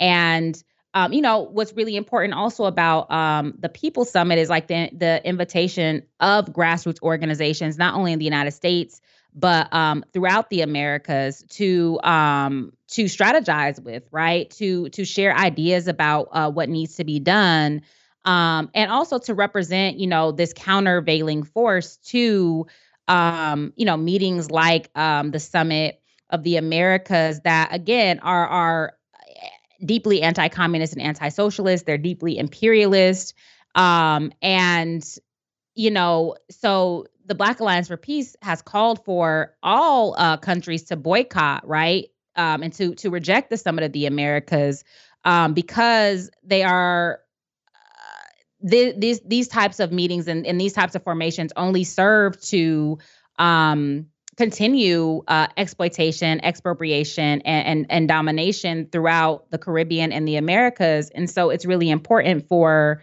um, countries in Latin America and the in the Caribbean to close ranks and to create alternative um, forms of solidarity and alternative structures. So at the state level, even as we're having these sort of these other types of meetings like the the People Summit at the sort of organizational and individual level, because once these two sort of levels uh, link up, then I, I really think that that presents a powerful, powerful uh, counterweight to to U.S. domination and the conscription of like CARICOM and, and other formations into, um, you know, um, um, propping up like U.S. domination and, and Western domination.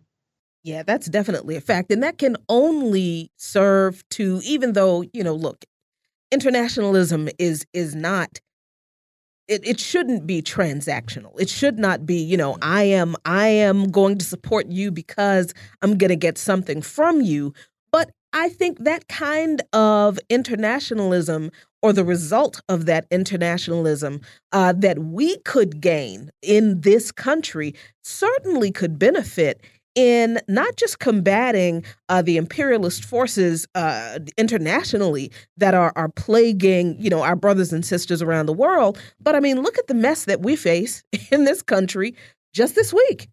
I mean there's another shooting at a hospital this time. I mean so clearly, I, I think there are a lot can be said, and I hope that you will say more about how this kind of internationalism would benefit us and and that we not do it because we will get a benefit from it but because we are all achieving trying to achieve a better outcome for all humanity dr Burden-Stelly and the only way we can do it is through this internationalism.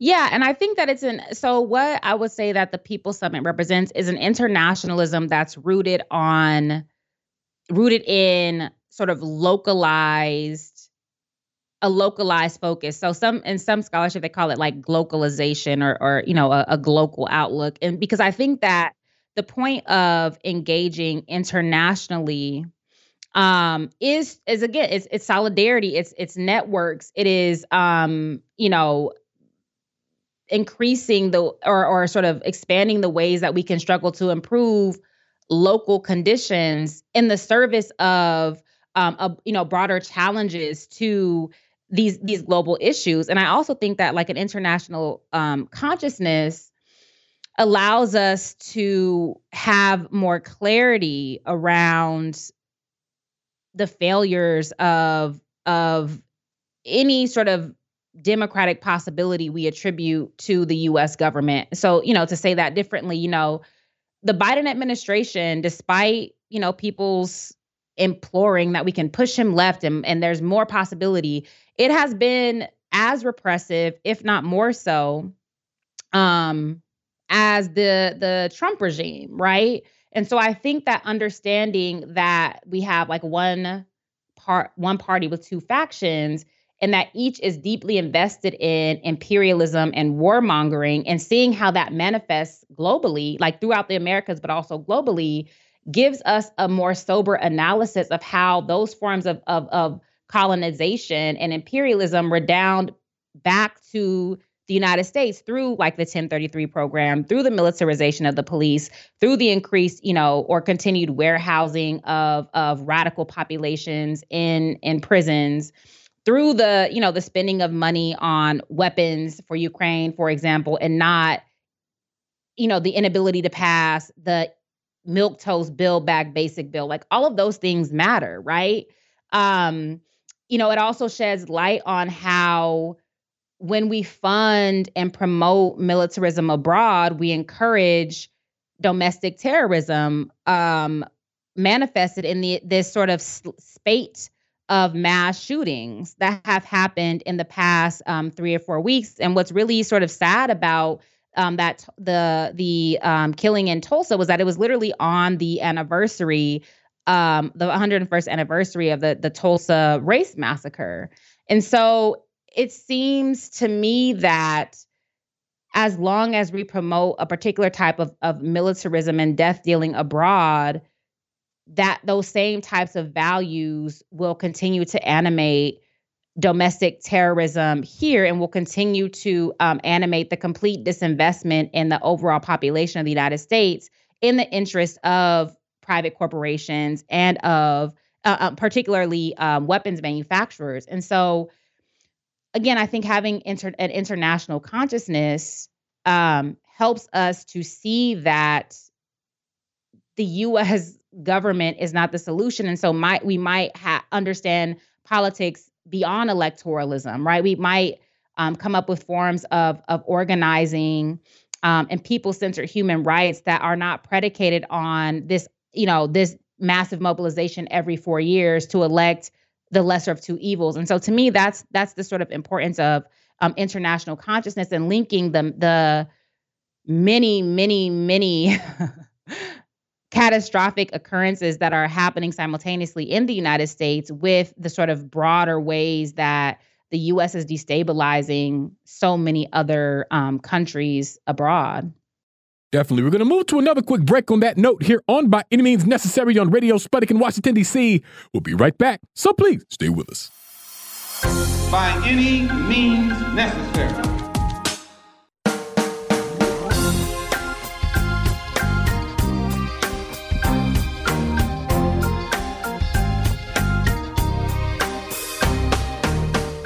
Welcome back to By Any Means Necessary on Radio Sputnik in Washington, D.C. I'm your host, Sean Blackmon, here with Jacquie Luqman. And as always, we are your guide for connecting the political, social, and economic movements shaping the world around us. My dear friends, phone lines are still open 202 521 1320. That's 2 0252111320. I am here. Jacquie Luqman is here. Dr. Charisse Burden Stelly is here. And we have a caller on the line. Keith, tell us what's on your mind.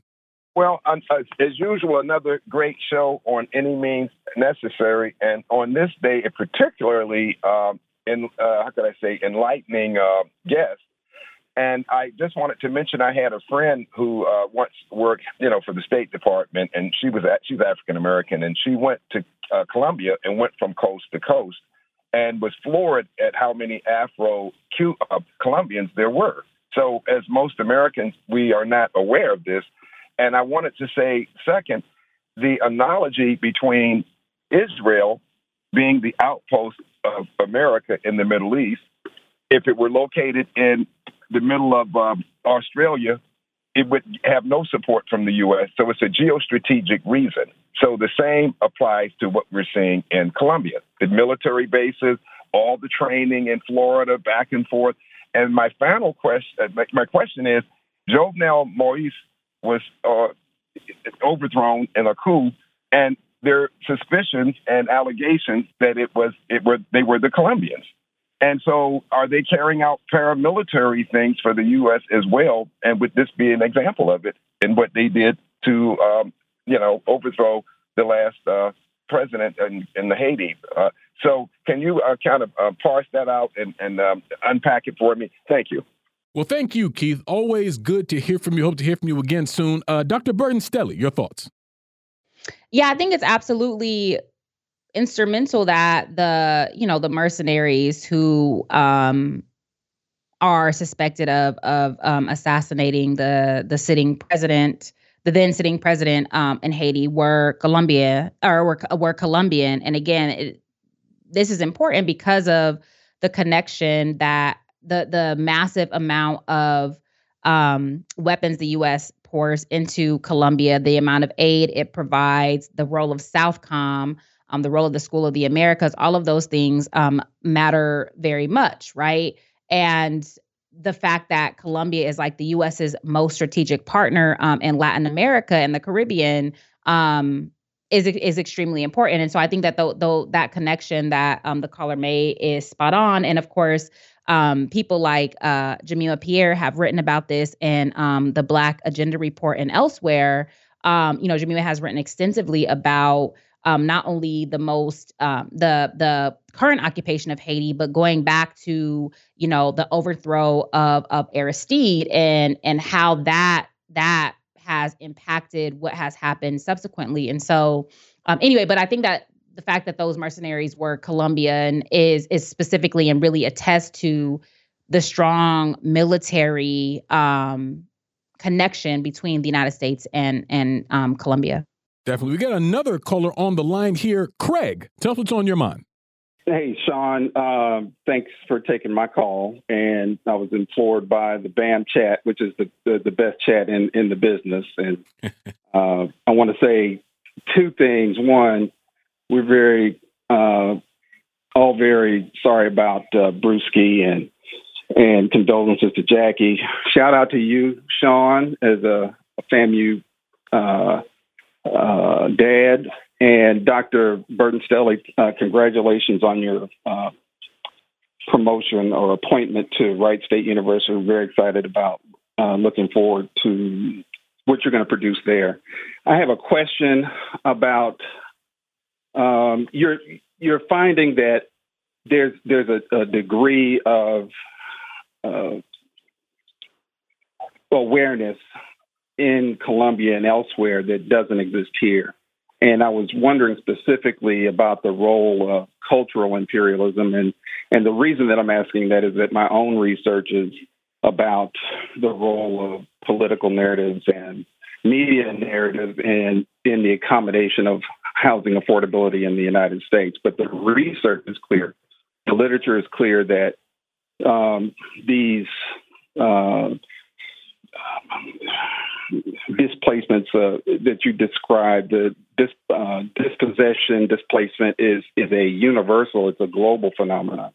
So, so I'm I'm just curious about what what you see as some of the the reasons that uh, that there may be more awareness or heightened awareness that that that might inform some of the ways that we might struggle here.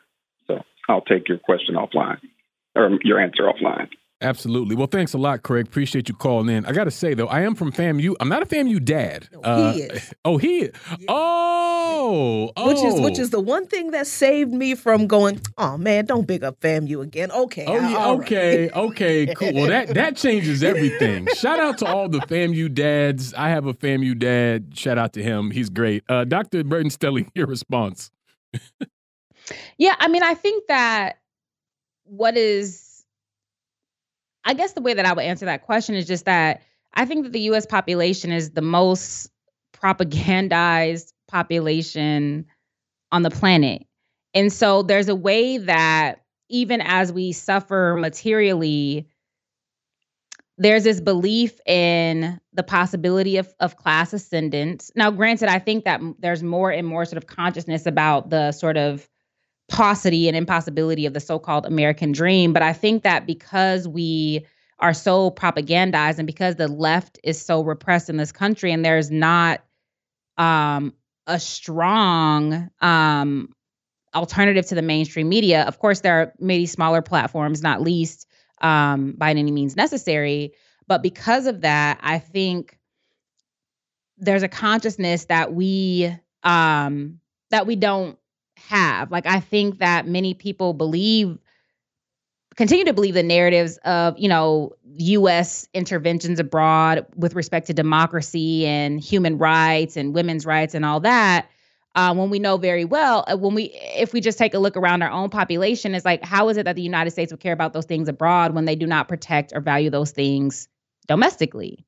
And so I think that part of the uh, what separates or what what I guess makes the United States very low in political education is the ubiquity of the propaganda in entertainment in the mainstream media which is you know the intellectual arm of of the ruling class um, in colleges and universities it's it's it's sort of like totalizing right and any and the sort of left wing alternatives are are discredited, are demonized, are you know called you know for example bots or whatever on social media.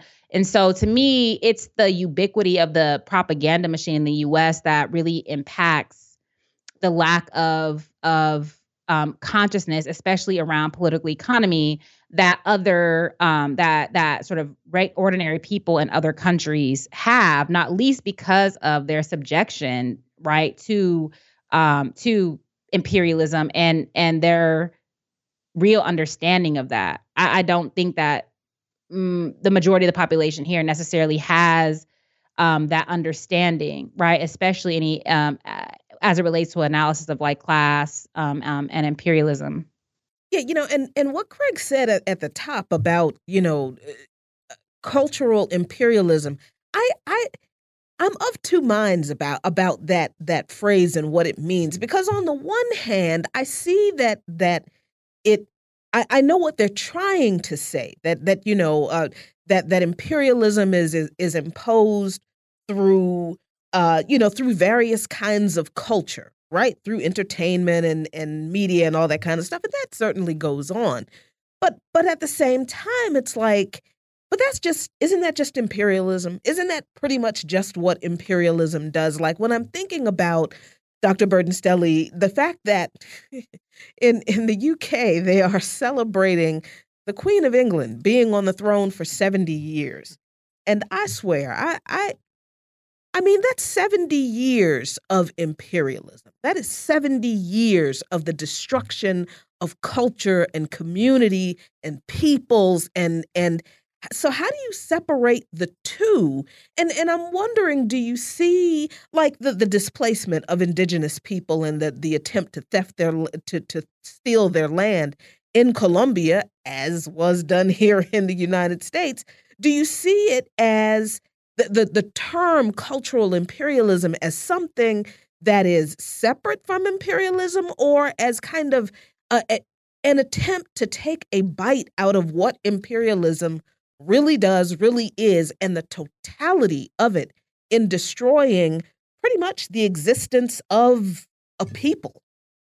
I mean, I guess I feel about cultural imperialism how I feel about like as a term how I feel about the term racial capitalism because you know the term racial capitalism doesn't mean that any aspect of capitalism is not racialized but it's to specify what one is talking about. And so I think the term cultural imperialism, for example, what I think about is the way how um, the denigration of of indigenous lifeways, religions, and cultural practices operate along and the erasure of those, right, and the attack of people who practice those alongside um, dispossession, right, because the other side of taking away people's land is to erase their culture because often cultural practices are very much rooted in place. And so I do, th- and then what, the other thing I think about with with cultural imperialism is like when I was in Colombia, I also felt very at home because number one, like U.S. goods and products are everywhere, right?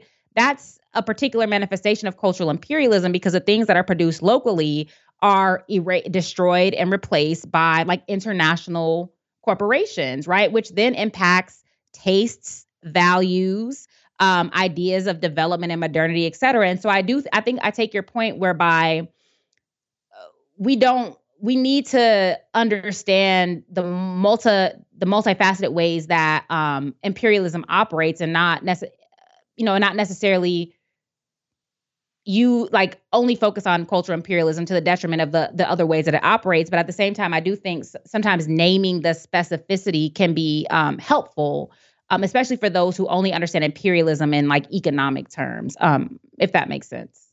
Yeah, I definitely see what you're saying. I definitely see what you're saying. And, you know, uh, uh, you know, I was just sort of thinking, well, a couple of things. I mean, uh, number one, and sort of an aside, you know, I just want to uh, generally shout out, shout out the uh, by any means necessary chat. Uh, you know, it's pretty dope. You know, we've had folks from the chat calling in to the show. And, you know, these are people that are with us every single day. I mean, really, it's funny because, you know, there's like a community that's been developed uh, around the show that really emerges from the chat that really happened kind of by accident. I mean, it started on our YouTube channel.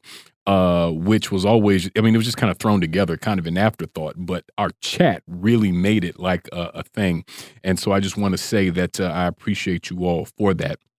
And swinging back to the point, excuse me, around Colombia. wow. um, the point around uh, Colombia and U.S. imperialism in Latin America and in general, and what it means for those of us uh, uh, in the United States. I mean, when we uh, take a step back and sort of situate what we see happening in Colombia, in Latin America, indeed, in Russia and Ukraine and things like this, I think we have to remember uh, sort of the interconnected nature and how, you know, the way that U.S. imperialism is operating in one region is directly connected to how it's uh, uh, operating in the other. And I actually just thought about this, but it's like when uh, after the U.S. Uh, banned Russian oil or whatever, and then they went, you know, uh, you know, a hat in hand to the Venezuelan government of Maduro and things like that, you know, the very same government that they've been uh, trying to coup uh, out of existence and replace them with this uh, fake fraud and a failure, Juan Guaido. I mean, you know, we just see that the, the links here are uh, pretty clear and pretty strong. And see, this is why there has to be this kind of collective internationalist uh, uh, response to imperialism and neocolonialism and all its uh, uh, manifestations because you know when you, you can't strike one of those pins if you will without the rest sort of uh, uh, feeling the vibration. So it's sort of like the whole system itself has to be both resisted and overturned and replaced as a, uh, a collective effort if the suffering of the world's poor, working, and oppressed people is ever actually going to be ended or critically addressed. And, you know, we see how the capitalist class is operating in this moment, having their own meetings, their own organizations, their own uh, policies and partnerships and things like that, all out of an attempt to really stop a kind of solidarity from developing and to try to stop a, a, multipolar world from coming about. And as of now, it's not going so well. But we're going to leave it there for today here on By Any Means Necessary on Radio Sputnik in Washington, D.C. We want to thank Dr. Charisse Burden so much for joining us today. We'll be back tomorrow with an all new episode. So as always, we'll see you next time. Peace. By any means necessary.